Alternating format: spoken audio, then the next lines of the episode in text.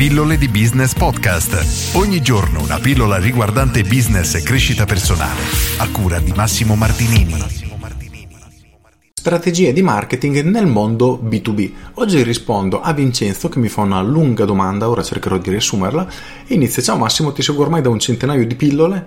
Mi piace quando si utilizzano le pillole come unità di misura del tempo. Io mi chiamo Vincenzo, sono uno studente magistrale in ingegneria meccanica. Dopo la laurea triennale mi sono fermato per un anno, ho iniziato a lavorare in un'azienda che produce utensili per robot che lavorano foglie di metallo, un settore in crescita almeno prima di questo cigno nero del coronavirus, ma anche di nicchia e concorrenti italiani si contano sulle dita di una mano. Vincenzo spiega poi che ha deciso di riprendere gli studi, gli manca ancora un anno, ma ha iniziato a maturare il desiderio di aprire un'impresa propria. Dice che anche per le risorse economiche del suo settore non dovrebbe essere difficile perché tra bandi per l'imprenditoria giovanile bandi regionali per l'occupazione si riescono a trovare le risorse per iniziare, stimati in 200-300 mila euro, quindi un investimento molto molto grosso. Quello che mi spaventa però è il modo di trovare clienti in ambito B2B. La quasi totalità di chi, come te, spiega come cercare clienti per la propria attività presuppone il mercato B2C. Ti chiedo quindi come cercare clienti a livello industriale o comunque B2B. Qui facciamo una precisazione molto importante. Quando noi cerchiamo di fare una vendita, in realtà dall'altra parte avremo sempre una persona o più persone che decideranno se accettare la nostra proposta o no. Quindi tutte le leve che noi andiamo a utilizzare in trattativa, le motivazioni che diamo al cliente per effettuare l'acquisto sono sempre le stesse alla fine, nel senso che può esserci, ad esempio, il responsabile marketing che vuole pararsi il fondo schiena e non vuole fare errori, che non comprerà mai da te che sei uno sconosciuto perché comprerà sempre dalla stessa azienda da cui comprano da 50 anni perché così lui non commette errori. Al contrario, ci potrebbe essere un altro manager, un altro direttore che vuole fare carriera e deciso a rischiare quello che tu gli proponi, gli interessa, dice ok, decido di investire su di te e quindi accetto la tua proposta. Quindi nel momento che siamo in trattativa, considera che abbiamo sempre una persona dall'altra parte. Quindi ciò che diventa più difficile quando parliamo di B2B e B2C è semplicemente riuscire a raggiungere quella persona. Ma nel tuo caso che dici che i concorrenti italiani si contano sulle dita di una mano, quindi siete veramente in pochi, è un mercato dove sicuramente puoi riuscire a entrare e ad emergere. Poi lo vediamo meglio. Ho studiato un po' il settore, da quando ho potuto vedere i principali canali sono fiere di settore e contatti rivenditori che procurano nuovi contatti. Esiste anche qualche metodo più digitale o poi pensato come poter sfruttare le mie capacità informatiche, quantomeno per creare una rete di contatti in questo settore, giocando sul tempo che ho a disposizione per tagliare il nastro della nuova attività. Negli anni del liceo ho guadagnato qualche soldo costruendo siti web, campagne social, eccetera, quindi si racconta un po' quello che sa fare e l'idea era quella di creare un blog, in seguito magari anche un podcast che parlasse del settore industriale raccogliendo contatti tramite newsletter e altri metodi comuni. Allora, non leggo tutta la domanda, ma il succo è questo, quindi come si potrebbe muovere Vincenzo? Io farei così, cercherei di, dal tuo punto di vista, di iniziare a stringere delle collaborazioni con i tuoi futuri concorrenti che al momento non lo sono e quindi, come hai suggerito tu, di creare una relazione e iniziare a creare il tuo network.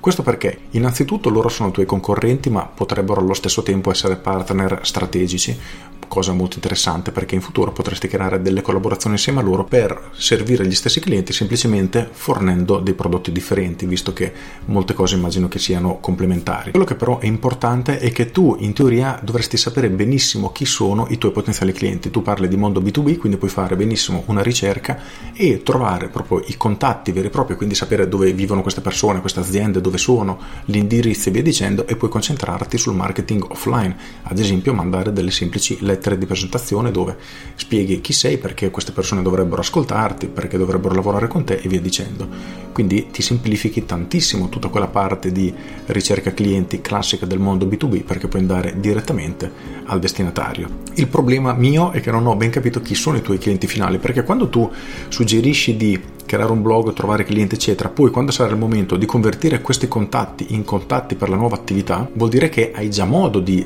raggiungere questi potenziali clienti e non importa che siano B2B, B2C, però da come scrivi sai già come contattarli, come raggiungerli, eccetera.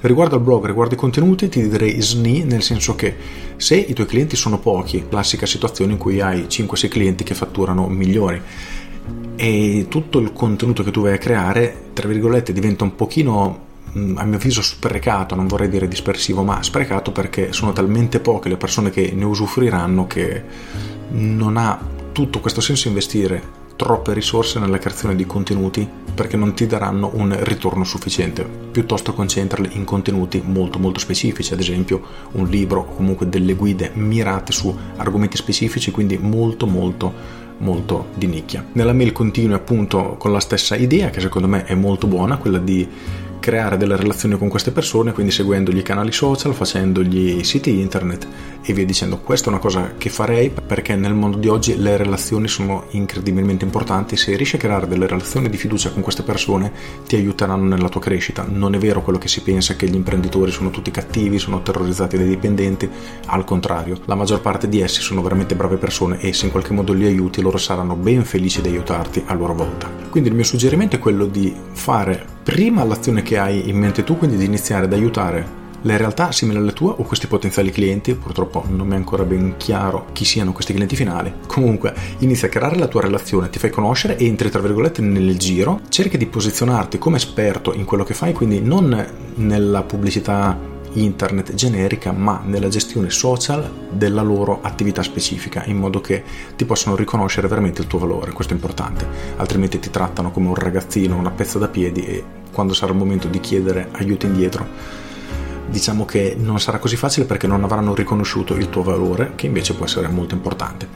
Seconda fase, quando deciderai di avviare la tua attività ed è un avviamento molto impegnativo, io mi concentrerei assolutamente sul marketing offline perché ti permetterà di raggiungere i clienti immediatamente. Dopo lì ci sono tante strategie per aumentare, ad esempio la possibilità che le persone ricevano le lettere, le aprano, le leggono, eccetera, ma quelle sono proprio tecniche di vendita. A livello strategico offline tutta la vita perché sarà molto molto facile raggiungere questi potenziali clienti.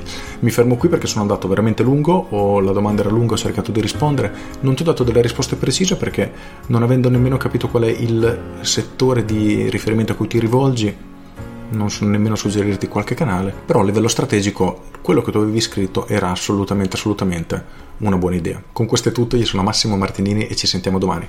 Ciao!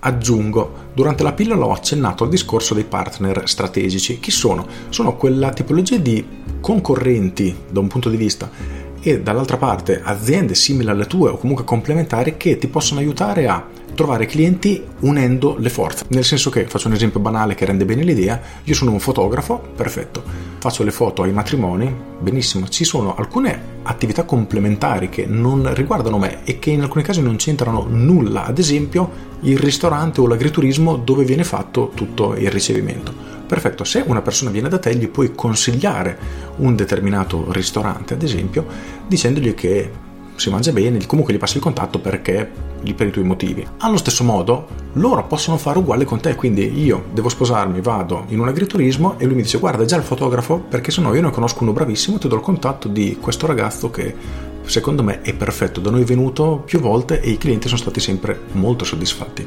Questa è una strategia molto semplice che però ti permette di rafforzare la relazione che hai con queste persone e diventa un nuovo canale di acquisizione clienti, quindi tenetelo sempre a mente. Con questo è tutto davvero e vi saluto. Ciao!